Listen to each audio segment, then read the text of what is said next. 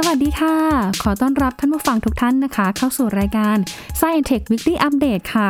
สัปดาห์นี้นะคะจะพาทุกท่านพาไปติดตามเรื่องราว Cyber Security หรือว่าความปลอดภัยด้านไซเบอร์กันหน่อยนะคะเพราะว่าเราจะพาไปคุยกับผู้เชี่ยวชาญทั้ง2ท่านที่เกี่ยวกับความปลอดภัยทางไซเบอร์ถึงแนวโน้มและสงครามไซเบอร์ที่เกิดขึ้นในขณะนี้ว่าจะมีแนวโน้มเป็นอย่างไรและในอนาคตเองประเทศไทยนะคะต้องปรับตัวอย่างไรเพื่อที่จะลดผลกระทบที่อาจจะเกิดขึ้นกับการแข่งขันเทคโนโลยีรวมไปถึงสงครามทางไซเบอร์ด้วยค่ะและพาไปดูเรื่องราวของ Cyberdog นะคะเขาบอกว่าเป็นหุ่นยนต์สุนัขรุ่นใหม่เลยจากบริษัทเอกชนรายใหญ่ด้านเทคโนโลยีในประเทศจีนด้วยนะคะเขาบอกว่าเป็นการสนับสนุนการพัฒนาหุ่นยนต์แบบ Open Source ด้วยค่ะและสุดท้ายนะคะพาไปดูจักรยานจีนเป็นจักรยาน AI ระบบอัตโนมัติค่ะที่เขาบอกว่าปั่นได้ไกลแบบไร้คนควบคุมด้วยนะคะจะเป็นอย่างไรติดตามได้สักครู่เดียวกับ Science Tech Weekly Update ค่ะ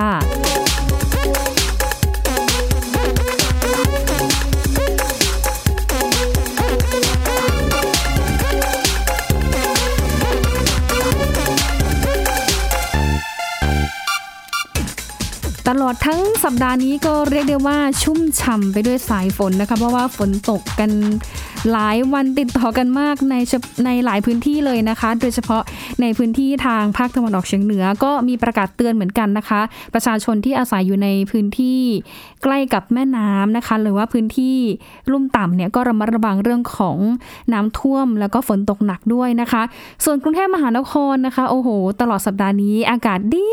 ค่ะฝนตกตลอดเลยนะคะโดยเฉพาะตอนกลางคืนเนาะใครบอกว่าแบบพอนอนตอนกลางคืนก็รู้สึกสบายเย็นสบายไม่ต้องเปิดแอร์นี่ประหยัดไฟกันอีกด้วยนะคะยังไงก็ฝากให้กับท่านผู้ฟังทุกท่านรักษาสุขภาพในช่วงนี้ด้วยเนาะเพราะว่าอากาศเย็นดูแลตัวเองแล้วก็อย่าลืมห่มผ้าเวลานอนนะคะรักษาร่างกายให้อบอุ่นที่สำคัญก็คือให้ปลอดภัยห่างไกลจากโควิดกันด้วยนะคะอย่างที่เกริ่นกันในช่วงแรกค่ะที่สัปดาห์นี้นะคะจะพาเน้นกันหน่อยเกี่ยวกับเรื่องของความปลอดภัยทางไซเบอร์อธิปไตยไซเบอร์ด้วยนะคะเพราะว่ามีข่าวใหญ่เมื่อช่วงประมาณกลางสัปดาห์ที่ผ่านมากรณีที่มีแฮกเกอร์คนหนึ่งนะคะเป็นบุคคลผู้ใช้คนหนึ่งนะคะเป็นยูสเซอร์ท่านหนึ่งเนี่ยนะคะไปโพสต์นะคะที่เว็บไซต์ redforum.com นะคะเขาอ้างว่าเขาเนี่ยมีข้อมูลจากระบบสาธารณสุขประเทศไทยรวมไปถึงสำนักงานปปทนะคะรวมถึงหน่วยงานรัฐอีกหลายส่วนเลยนะคะโดยอ้างว่าข้อมูลในระบบสาธารณสุขนั้นนะคะมีมากถึง16ล้านรายการนะคะแต่ว่าจริงๆแล้วเนี่ยไอ้รายการที่บอกเนี่ยมันไม่ใช่รายชื่อคนนะคะเป็นรายการอย่างเช่นชื่อ1รายการเบอร์โทร2รายการ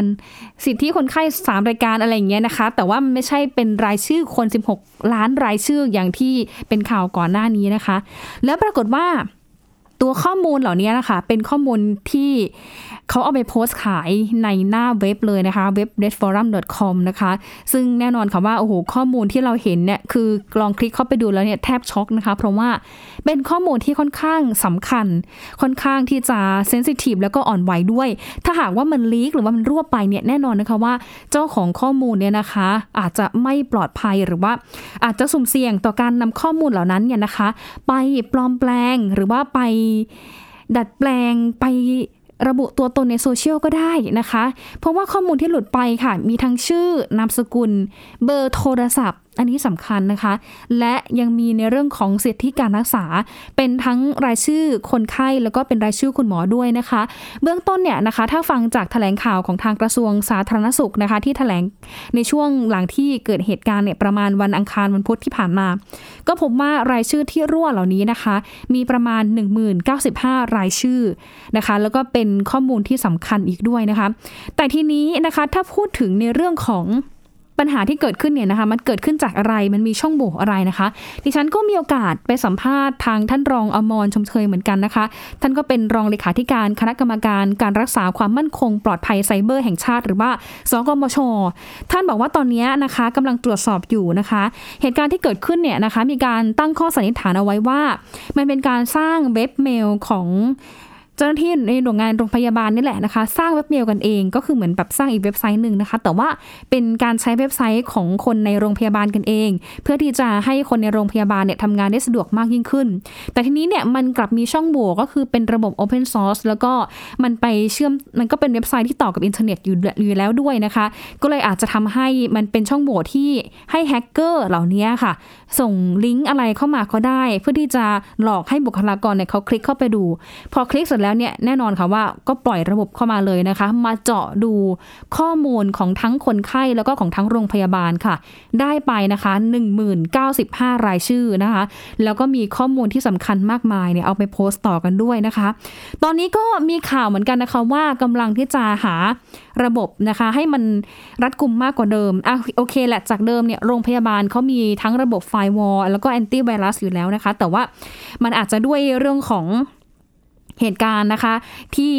ระบบนั้นมันอาจจะมีช่องโหว่อยู่ด้วยนะคะหรือว่ามันเป็นการสร้างข้อมูลที่เซนซิทีฟเนี่ยไปอยู่ในเว็บเมลเหล่านั้นด้วยนะคะก็เลยต้องมาพูดคุยกันมากขึ้นเพื่อที่จะกระตุ้นให้บุคลากรเองเนี่ยนะคะมีการอัปเดตนะคะมีความตระหนัก awareness มากขึ้นเกี่ยวกับเรื่องของการรักษาข้อมูลที่มันมีความเซนซิทีฟแล้วก็รักษาข้อมูลให้มันปลอดภัยมากยิ่งขึ้นด้วยนะคะนอกจากนี้เองนะคะก็มีข่าวเหมือนกันค่ะว่าจะมีการตั้งศูนย์นะคะการรักษาความมั่นคงปลอดภัยไซเบอร์เกี่ยวกับระบบสุขภาพนะคะเพราะว่าแน่นอนค่ะว่าข้อมูลเกี่ยวกับระบบสาธารณสุขหรือว่าระบบสุขภาพเนี่ยนะคะมันล้วนเป็นข้อมูลที่ค่อนข้างเซนซิทีฟแล้วก็อ่อนไหวรวมไปถึงมีหน่วยงานหลายๆหน่วยงานเลยนะคะที่อยู่ภายใต้กระทรวงสาธารณสุขก็เลยทำให้ต้องมีการตั้งหน่วยงานนี้ให้เร็วที่สุดเพื่อที่จะหนึ่งหลักก็คือเพื่อตอบโต้เลยในกรณีที่เกิดเหตุการณ์ฉุกเฉินแบบนี้ขึ้นมาอีกนะคะสามารถที่จะปิดระบบหรือว่ารัดระบบได้ทันทีเลยนะคะแต่ทีนี้ถ้าพูดถึงยึดโยงไปถึงในเรื่องของสถานการณ์ทั่วโลกในปัจจุบันค่ะก็บอกว่าตอนนี้เองนะคะปัญหาเรื่องของความปลอดภัยทางไซเบอร์เนี่ยนะคะเป็นปัญหาระดับโลกเลยนะคะเพราะว่ามีการแฮ็กข้อมูลกันเกิดขึ้นมาหลายต่อหลายครั้งและแต่ละครั้งที่เขาบอกว่าเป็นการแฮ็กระดับโลกเนี่ยนะคะสร้างความเสียหายอย่างหนักต่อระบบสาธารณูปโภคหรือแม้แต่เรื่องของการให้บริการประชาชนโดยทั่วไปคือมันใกล้ชิดตัวเรามากขึ้นนะคะทีนี้นะคะเลยพาทุกท่านเนี่ยแหละค่ะไปฟังเสียงของทางท่านอาจารย์ผู้เชี่ยวชาญทั้งสองท่านรวมไปถึงไปดูแนวโน้มการเกิดสงครามไซเบอร์ระดับโลกนะคะว่าณปัจจุบันจนถึงอนาคตเองนะคะแนวโน้มการเกิดสงครามทางไซเบอร์เนี่ยนะคะจะมีทิศทางหรือว่ามีแนวโน้มเป็นอย่างไรและในอนาคตเองนะคะประเทศไทยแล้วก็ทั่วโลกเองเนี่ยต้องปรับตัวอย่างไรป้องกันอย่างไรเพื่อที่จะลดผลกระทบที่อาจจะเกิดขึ้นด้วยค่ะเดี๋ยวไปติดตามจากรายงานชิ้นนี้กันค่ะเดือนพฤษภาคมที่ผ่านมาเกิดกรณีการปล่อยแรนซัมแวร์เรียกค่าไถ่โจมตีระบบส่งท่อน้ำมันโคโลเนียลไพป์ไลน์ความยาวกว่า 8,900 กิโลเมตรในสหรัฐอเมริกาโดยมีการกล่าวหาว่า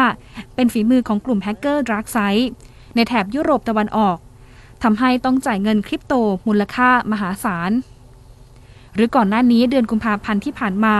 เกิดการโจมตีทางไซเบอร์ส่งผลกระทบต่อองค์กรที่ใช้งาน Microsoft Exchange มากกว่า 30,000 บริษัททั่วโลกโดย Microsoft กล่าวหาว่าเป็นแฮกเกอร์ที่พำนักในประเทศจีนที่เรียกตัวเองว่า Hafnium ขณะที่กระทรวงต่างประเทศสหรัฐอเมริกาและชาติพันธมิตรออกแถลงการกล่าวหาว่ารัฐบาลจีนเป็นผู้อยู่เบื้องหลังแฮกเกอร์โดยเน้นการเจาะระบบของหน่วยงานรัฐการโจมตีเฉพาะบุคคลและปล่อยแรนซัมแวร์เพื่อเรียกเก็บเงินพร้อมกับดำเนินคดีพลเมืองจีน4คนกรณีการโจมตีทางไซเบอร์ต่อมาทางรัฐบาลจีนออกแถลงการตอบโต้โดยระบุว่าเป็นการกล่าวหาโดยปราศจากหลักฐานเป็นสิ่งที่ประดิษฐ์ขึ้นเพื่อให้ร้ายจีนและมีแรงจูงใจทางการเมืองเป็นหลักสมรภูมิรบทางไซเบอร์เริ่มดุเดือดขึ้นโดยต่างฝ่ายต่างกล่าวหาการโจมตีซึ่งกันและกันถ้าเกิดเราพูดคุยกันถึงเรื่องอันเดอร์กราวด์นะครับใต้ดินนะครับแน่นอนนะครับมันก็จะมีแฮกเกอร์จากจีนนะครับพยายามจะแอทแทคในส่วนของบริษัทของสหรัฐนะครับแล้วก็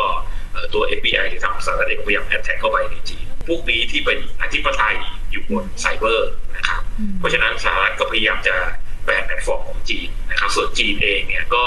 ใช้แพลตฟอร์มที่อยู่ในประเทศของเขาเองนะครับแล้วก็เขาสามารถที่จะออกกฎหมายหรือออกข้อกำหนดหรือข้อจำกัดอะไรพวกนี้ได้นอกจากสงครามไซเบอร์ที่มีผลต่อเนื่องมาจากสงครามทางการค้าของชาติมหาอำนาจคือการแข่งขันทางเทคโนโลยี ไม่ว่าจะเป็นการแข่งขันเทคโนโลยี 5G เทคโนโลยีปัญญาประดิษฐ์และยานพาหนะขับเคลื่อนอัตโนมัติจนนำไปสู่การกีดกันทางการค้าและการแข่งขันเป็นผู้มีอำนาจทางเทคโนโลยียิ่งกระตุ้นให้จีนและอเมริกายกระดับเทคโนโลยีตัวเองเพื่อคงความสามารถในการแข่งขันเป็นเจ้าแห่งเทคโนโลยีของโลกซึ่งอเมริกาเนี่ยเขาเป็นเบอร์หนึ่งมาตลอดแต่ช่วงหลังๆเนี่ยต้องยอมรับว่า AI มาแรงมากของจีนนะแล้วก็ถ้าเราอ่านหนังสือ AI ที่เขาบอกดีที่สุดในโลกเนี่ยนะ AI Super Power ของโปรเฟสเซอร์ไคฟูรีเนี่ยก็ผู้แต่งเป็นอาจารย์ของจีนนะครับแล้วตอนนี้จะเห็นว่าพวก Face Recognition พวก Machine Learning อะไรของจีนเนี่ยเขาไม่ติดกฎหมายอะไรด้วยเขาไปได้ไกลมากภายในปี 2030 เนี่ยตอนนี้2021ใช้9ปีจีนจะขึ้นเป็นมหาอำนาจทางด้าน AI อาจจะไปถึงเรื่องของ GDP ด้วยนะครับแล้วก็เรื่องที่ว่าพลามนาทางไซเบอร์นะตรงนี้เนี่ยอเมริกายังครองอยู่เพราะว่าแพลตฟอร์มที่เราใช้ทุกวันเนี่ย Facebook Google เป็นของอเมริกาหมดแต่จีนเนี่ยเขามี Cyber Sovereignty ที่เป็นไซเบอร์คือเขาไม่ให้ Facebook เข้าไม่ให้ Google เข้าเขามี Facebook จีน Google จีนอะไรเงี้ยคือเขาใหญ่พอที่จะทำแบบนี้ได้ในอนาคตนอกจากชาติมหาอำนาจแล้วสมรภูมิไซเบอร์ยังมีผู้เล่นใหม่อีกหลายชาติทำให้หลายประเทศทั่วโลกและไทยมีความเสี่ยงมากขึ้นผมว่ามันจะรุนแรงขึ้นเรื่อยๆมันจะมีเรื่องการเจาะระบบของรัฐบาลมีเรื่องถล่มที่เข้าอินฟรามีเรื่องการดูดข้อมูลไปขายบริษัทในตลาดหลักทรัพย์หรือว่าหน่วยงานราชการใหญ่ๆดูดทันทีเป็นหลาย10 ล้านเลขขอผมว่ามันจะมีเหตุการณ์แบบนี้เกิดขึ้นเรื่อยๆเรียกว่าเสี่ยงมากเพราะเราไม่ได้โอนแพลตฟอร์มเป็นของตัวเองเราไม่ได้มีคิดเข้าอินฟราสตรัคเจอร์คือแบ็กโบนอินเทอร์เน็ตไม่อยู่ที่เราอะนะถ้าเขาเจาะไปที่แบ็กโบนอินเทอร์เน็ตหรือไอตัวแพลตฟอร์มแล้วเนี่ยเราไม่มีอำนาจอะไรที่ไปควบคุมแพลตฟอร์มเลยเราไม่มีไซเบอร์ซอเวเรนตี้ไม่มีที่ไซเบอร์แล้วเราไม่มี Data Sovereignty เราไม่มีอธิปไตยในข้อมูลด้วยช่วงนี้เราไปเอาบอกให้ Facebook เอาข้อมูลออก Google เอาข้อมูลออก YouTube เอ่ยเขาจะออกให้เราอยู่ที่อำนาจเขานะแม้ในขณะที่มีสหรัฐเนี่ยนะอดีตทรัมป์เนี่ยเขาปิดไอ้เขายาวพวกปิดได้เรียกว่าทาง Facebook Twitter นี่เขาใหญ่กว่าสงครามทางเทคโนโลยีและไซเบอร์สะท้อนให้เห็นถึงการเริ่มพัฒนาระบบความปลอดภัยทางไซเบอร์ทั่วโลกและประเทศไทยต้องเตรียมความพร้อมรับความเสี่ยงและเริ่มพัฒนาระบบการป้องกันทั้งความมั่นคงระบบสาธารณูปโภคข้อมูลเศรษฐกิจการค้าการลงทุนและการอุตสาหกรรมรวมถึงการพัฒนาเทคโนโลยีของตัวเอง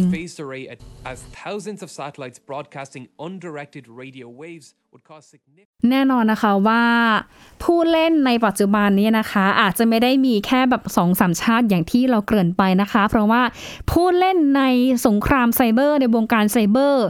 มีหลายประเทศแล้วนะคะในตอนนี้ไม่ว่าจะเป็นในแถบของอีสต์ยุโรปนะคะยุโรปตะวันออกเกาหลีเหนือหรือแม้แต่กระทั่งในแถบอาเซียนบ้านเรานะคะก็ยังมีในเรื่องของปัญหาการไปแฮกระบบและแฮกเกอร์ในปัจจุบันนี้สามารถที่จะแฮกระบบได้หลากหลายแล้วก็แข็งแรงมากยิ่งขึ้นนะคะทีนี้ถ้าเจอแบบนี้แล้วเราจะทำอย่างไรมีเสียงของทางท่านอาจารย์ปริญญาหอมอเนกนะคะท่านเป็นผู้เชี่ยวชาญด้านความมั่นคงปลอดภัยไซเบอร์มาให้ความเห็นกับกรณีนี้กันค่ะคือตอนนี้เขามีการถามว่า who is the cyber war super power ถ้าตามตำราเนี่ยบนดินนะเขาบอกอเมริกาอิสราเอลนี่เบอร์หนึ่งลองมาทักจีนลองมารัสเซียนะแต่ถ้าเกิดว่าถามว่านอกตำราเนี่ยเริ่มมีดาวรุ่งขึ้นมาเช่นยุโรปตะวันออกอิหร่านหรือว่าแม้กระทั่งเกาหลีเหนือนะแม้กระทั่งประเทศรอบข้างเราเนี่ยประเทศทางขวามือประเทศของบ้านเราเนี่ยพี่เอ่ยนามแล้วกันแฮกเกอร์เขาเก่งนะด้านซ้ายเขาเก่งด้านขวาเขาเก่งเพราะเราจะเห็นว่าตอนนี้ต่างประเทศเนี่ยพัฒนาเขี้ยวเล็บทางไซเบอร์ทางการเจาะระบบของตัวเองนะแต่ว่าประเทศของเอ่ยนามมาทั้งหมดเนี่ยเขาเรียกว่าไซเบอร์วอร์ซูเปอร์พาวเวอร์เพราะเขาก็มีศักยภาพของทีมเจาะทีมออฟเฟนซีฟหรือว่าทีมดีเฟนซีฟทีมป้องกันเนี่ยได้ดีกว่าประเทศอื่นๆในโลกที่3แบบเราแต่ของเราเนี่ยเรื่องเจาะก็ลืมไม่ได้เลยนะเราคงไม่ไปเจาะใครหรอกแต่ว่าเรื่องที่เราจะดีเฟนต์ตัวเองป้องกันตัวเองตอนนี้ที่เขาอินฟราโดนแฮกเยอะมากเลยเนี่ยมันถึงเวลาละที่เราต้องพัฒนาศักยภาพของคนในการป้องกันตัวเองไม่ให้คนมาดูดข้อมูลไปแล้วพูดว่ามันถล่มที่เขาอินฟราเนี่ยรถไฟฟ้าเดินไม่ได้สนามบินบินไม่ได้น้ำไม่ไหลไฟดับอะไรที่มาอย่างเงี้ยจะเกิดอะไรขึ้นนะโรงพยาบาลโอเปเรตไม่ได้คนไข้รอต้องเสียชีวิตก่อนเพราะ มันไม่สามารถจะโอเปเรตได้ที่เยอรมันก็เคยเกิดเหตุการณ์แบบนี้มาแล้วไฟฟ้าดับทั้งเมืองในยูเครนก็เคยเกิดขึ้นมาแล้วโรงกลั่นน้ำมันที่ซาอุระเบิดด้วยโดรนอะไรก็เคยเกิดขึ้นมาแล้วเพราะนั้นการถล่มที่เข้าอินฟราเนี่ยผมทำนายไว้เลยว่ามันจะเกิดขึ้นในประเทศไทยอีกเวลาไม่นานนะอย่าคิดว่าจะพอดถาวรการเงินนะมันจะมาน้ำไฟยูทิลิตี้รถไฟฟ้าสนามบินเนี่ยสนามบินเวียดนามเคยบินไม่ได้เพราะแฮกเกอร์ถล่มมาแล้วเพราะนั้นก็เลยจะบอกว่าเรื่องพวกนี้เราจะต้อง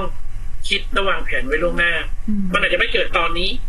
แต่มันจะมาวันไหนเราไม่รู้นะแสดงว่าถ้าสมมติว่ามันเกิดไซเบอร์วอร์จริงระหว่างชาติมหาอำนาจหรือว่าชาติอื่นๆที่เป็นดาวรุ่งเนี่ยไทยเองก็อาจจะมีความเสี่ยงได้รับผลกระทบจากการถูกเจาะข้อมูลด้วยเช่นกันใช่ไหมคะเรียกว่าเสี่ยงมากเพราะเราไม่ได้โอนแพลตฟอร์มเป็นของตัวเองเราไม่ได้มีคิดเข้าอินฟราสตรัคเจอร์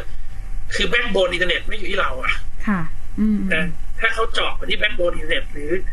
ในตัวแพลตฟอร์มแล้วเนี่ยเราไม่มีอำนาจอะไรที่ไปควบคุมโทนแพลตฟอร์มเลยเราไม่มีไซเบอร์ซอเรนตี้ไม่มีที่ไซเบอร์แล้วเราไม่มี data sovereignty เราไม่มีอธิปไตยในข้อมูลด้วยช่วงนี้เราไปเอาบอกให้ Facebook เอาข้อมูลออก Google เอาข้อมูลออก YouTube เอ่ยเขาจะออกให้เราอยู่ที่อำนาจเขานะไม่ในขณะที่มีสหรัฐเนี่ยนะดีนะที่ทำเนี่ยเขาปิดไอ้เขายาวเขาปิดได้เรียกว่าทาง Facebook Twitter นี่เขาใหญ่กว่าอดีตประธานาธิบดีเขาทำได้มันอยู่ที่ justification ของเขาว่าเขาจะเปิดให้หรือเขาจะไม่เปิดให้คือตรงนี้มันถือเป็นเมธีปไตยของเขาอะเรื่องนี้เราต้องเอามานั่งคิดกันแล้วว่ามันขนาดอเมริกายังดุเดือดขนาดนี้แล้วบ้านเราล่ะเป็นยังไงแล้วในอนาคตอาจารย์นักสมมติมันยังมีผลพวงกันอยู่นะคะไม่ว่าจะเป็นเรื่องของสงครามทางการค้าชาติมหาอำนาจโยงมาถึงสงครามทางเทคโนโลยีแล้วก็โยงมาถึงสงครามทางไซเบอร์และสถานการณ์ทั่วโลกของเราตอนนี้จะเป็นยังไงบ้างคะผมว่ามันจะรุนแรงขึ้นเรื่อยๆมันจะมีเรื่องการเจาะระบบของรัฐบาลมีเรื่องถล่มที่เข้าอินฟรามีเรื่องการดูดข้อมูลไปขายบริษัทในตลาดหลักทรัพย์หรือว่าหน่วยงานราชการใหญ่ๆดูดทันทีเป็นหลาย10 ล้านเลขขอผมว่ามันจะมีเหตุการณ์แบบนี้เกิดขึ้นเรื่อยๆแล้วก็ผู้หญิงคุยกับผมเนี่ยเดือนนึงเราคุยกันทีหนึ่งใช่ไหมแต่เดี๋ยวนี้รู้สึกเราอาจจะต้องคุยกันทีละครั้งแล้วต่อไปเราอาจจะคุยทุกวันจนผู้หญิงเบื่อที่หน้าผมไปเลยก็ได้ว่ามันเกิดขึ้นระดับแบบเช้าบ่ายเลยเพราะนั้นไซเบอร์แอทแทค Data Breach เนี่ยผมมองว่าเป็น New Normal มันไม่ต่างกับคนเป็นหวัดหรือว่าเดินออกไปหน้าปากซอยมีรถชนกันมันไม่ต่างละมันจะกลายเป็นอะไรที่เกิดขึ้นทุกเมื่อเชื่อวันจนบางทีนักข่าวก็มองว่าเป็นเรื่องปกติไปละผมว่าเราต้องมองว่าไซเบอร์แอทแทคนี่มันคืออะไรใจลดต้นคอละต้องเตรียมตัวตั้งแต่วันนี้ละค่ะเตรียมตัวยังไงบ้างคะอาจารย์หลักๆคร่าวๆเลยถ้าเป็นประเทศไทยก็ให้เราคิดว่าคนในโลกนี้แบ่งเป็นสองประเภทคือหนึ่งถูกแฮกสองถูกแฮกแต่ไม่รู้ตัวไม่มีคนประเภทที่ยังไม่โดนแฮกคือเราคิดว่าเราเรียบร้อยไปละข้อมูลเราหลุดละชื่อนามสกุลที่อยู่อีเมลโทรศัพท์เราก็ต้องมันตรวจสอบ SMS อีเมลระบบคลาวด์เราก็ต้องเป็น two factor authentication ไม่ใช่แค่ username password มันถูไวตาไวอัปเดตข้อมูลอัปเดต iOS อัปเดตแพทใน Windowsอะไรเงี้ยคือดูแลตัวเองเข้าไปเซตค่าต่างๆในอินเทอร์เน็ตแบงกิ้งมาเป็นภาระหน้าที่ของเราต้องเข้าไปจูนโซเชียลมีเดียพาสเวิร์ดต้องไม่ง่ายต้องการเข้ารหัสแบบ2 ชั้นนี่คือสิ่งที่เราเตรียมการไว้ได้ก่อนที่พายุจะมาต้องทำวันนี้ทำตั้งแต่วันนี้เลยก่อนที่เราจะไม่มีโอกาสที่จะได้ทำโอ้อาจารย์บอกว่าเดี๋ยวในอนาคตนะมันจะแบบดุเดือดมากกว่านี้นะคะจากที่นานๆทีเราได้ยินข่าวการแฮกระบบ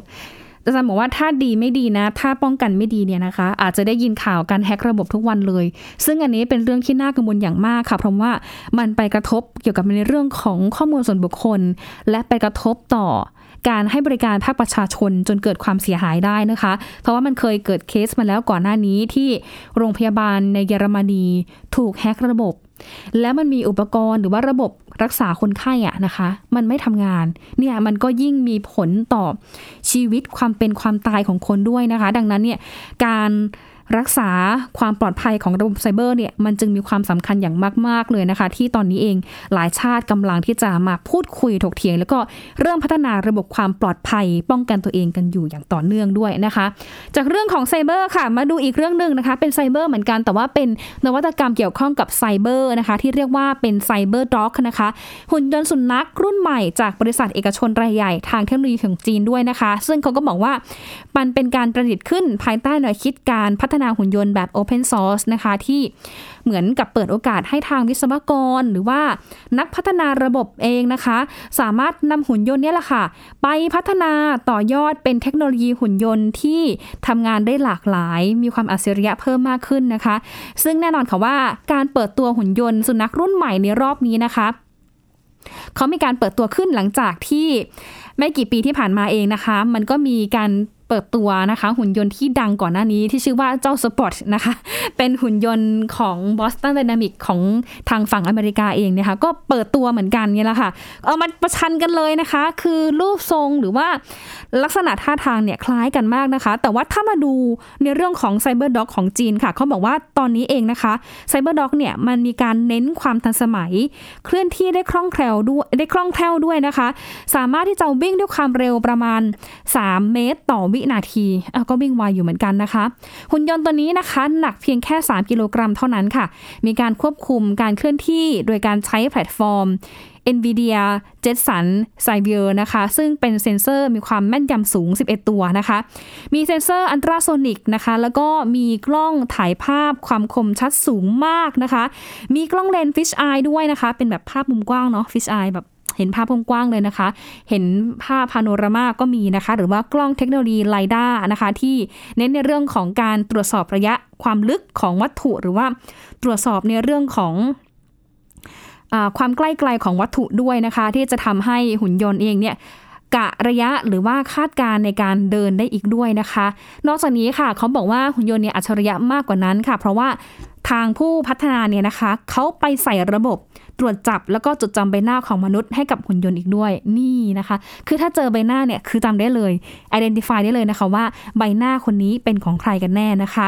ซึ่งเขาบอกว่าถ้าในเฟสแรกมาดูของการพัฒนาหุ่นยนต์ค่ะเขาบอกว่าสร้างขึ้นเนี่ยนะคะเพียงแค่ 1,000 ตัวเท่านั้นแล้วก็เปิดโอกาสให้นักพัฒนานะคะหรือว่าคนที่มีแพชชั่นชื่นชอบเทคโนโลยีนะคะเข้ามามีส่วนร่วมในการพัฒนาหุ่นยนต์รุ่นนี้ด้วยนะคะ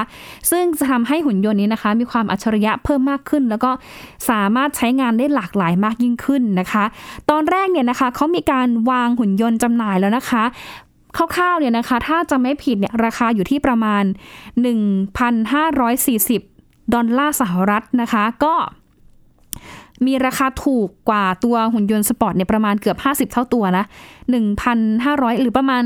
9,999 หยวนนะคะคูณ5เข้าไปนะคะก็ประมาณเกือบ 50,000 บาทนะคะก็ถูกกว่าหุ่นยนต์สปอร์ตอยู่50เท่าโอ้โหอันนี้คือผลิตขึ้นมาเพื่อตัดราคากันเลยนะคะแล้วก็ตอนนี้เองค่ะเขาก็บอกว่ายังสามารถใช้งานหรือว่ามีศักยภาพเนี่ยนะคะเทียบเคียงกับตัวสปอร์ตอีกด้วยแต่ว่าต้องมาดูเพราะว่าถ้ามาดูสปอร์ตก่อนหน้านี้สปอร์ตเขาแบบมีเทคโนโลยีเหล่านี้นะคะอย่างที่กล่าวมาเนี่ยมีทำมานานแล้วแหละนะคะก็คาดว่าเดี๋ยวสปอร์ตก็น่าจะอัปเกรดความอัจฉริยะของสปอร์ตได้มากยิ่งขึ้นนะคะเพราะว่าถ้าเป็นไรด้าหรืออะไรอย่างเงี้ยนะคะเขาทำมาหลายปีก่อนหน้านี้แล้วนะคะแต่ว่าถ้ามาดูในเรื่องของการพัฒนาหุ่นยนต์ค่ะเนื่องจากว่าตอนนี้เองนะคะข้อมูลเนี่ยยังไม่ชัดเจนว่าจะมีแผนการพัฒนาเท่าไหร่นะคะแต่ว่าคาดการณ์ว่าน่าจะมีแผนระยะยาวเหมือนกันเพราะว่ามันเป็นรุ่นที่บุกเบิกรุ่นที่กำลังพัฒนาขึ้นมาแล้วก็เปิดโอกาสให้นักพัฒนาหลายคนรวมถึงโรงงานอุตสาหกรรมเนี่ยนะคะมาร่วมกันออกแบบพัฒนานะคะเพื่อให้กลายเป็นหุ่นยนต์ที่อัจฉริยะนะคะหรือว่าใช้งานได้หลากหลายหรือแม้แต่กระทั่งเป็นหุ่นยนต์ใช้ในเรื่องของระบบรักษาความปลอดภัยอันนี้ก็เอามาด้วยนะคะแต่ว่าที่แน่ๆก็คืออยากจะให้แบบเจ๋งหรือว่าแบบเก๋ๆกว่านั้นก็คือเดี๋ยวเอามาใช้เป็นเหมือนกับหุ่นยนต์ที่ใช้ในบ้านเรือนนะคะคล้ายๆกับหุ่นยนต์ของสุนัขคล้ายๆกับสุนัขเลยนะคะที่เราเอามาเลี้ยงที่บ้านได้นะคะใช้ในการเล่นกับคนก็ได้นะคะหรือแม้แต่ใช้ในการตรวจตาความปลอดภัยเหมือนเป็นรปภเนี่ยนะคะดูความปลอดภัยรอบบ้านได้เพราะว่าเขามีกล้องไงกล้องติดตามตัวเขาเลยนะคะที่สามารถตรวจจับความผิดปกติอะไรที่เกิดขึ้นกับบ้านอีกด้วยนะคะซึ่งก็ถือว่าเป็นการสร้างความแปลกใหม่ให้กับหุ่นยนต์สุนัขที่ไม่เคยพัฒนามาก่อนเลยนะคะนี่ก็เป็นอีกหนึ่งความก้าวหน้าทางเทคโนโลยีเหมือนกันนะคะส่วนอีกนวัตกรรมนึงนะคะที่อย่างที่เราเกริ่นไปแล้วคือจักรยาน AI ระบบอัตโนมัตินะคะปั่นได้ไกลแบบไร้คนควบคุมนะคะแม่อยากจะพูดเหลือเกินนะคะแต่ว่าบอกตรงเลยนะคะว่าตอนนี้เวลาหมดแล้วค่ะ ขอให้โปรดิวเซอร์ใส่ซาวด์เอฟเฟคต์แป๋วไว้หน่อยคืออยากเล่าจริงนะคะแต่ว่าถ้าท่านไหนอยากฟังนะคะก็ฟังได้เลยนะคะกับ Science Tech Weekly Update นะคะเดี๋ยวมาทุกวันศุกร์ก็จะมาอัปเดตจักรยาน AI ให้กับทุกท่านได้รับฟังกันนะคะแต่ว่าอย่าลืมค่ะฟังเรื่องราวทั้งหมดได้เลยนะคะกับ Science Tech นะคะมีทุกวันจันทร์ถึงวันศุกร์เที่ยงครึ่งถึงบ่ายโมงค่ะแต่ว่าช่วงนี้หมดเวลาแล้วนะคะต้องลาท่านผู้ฟังทุกท่านไปก่อนค่ะขอบพระคุณและสวัสดีค่ะ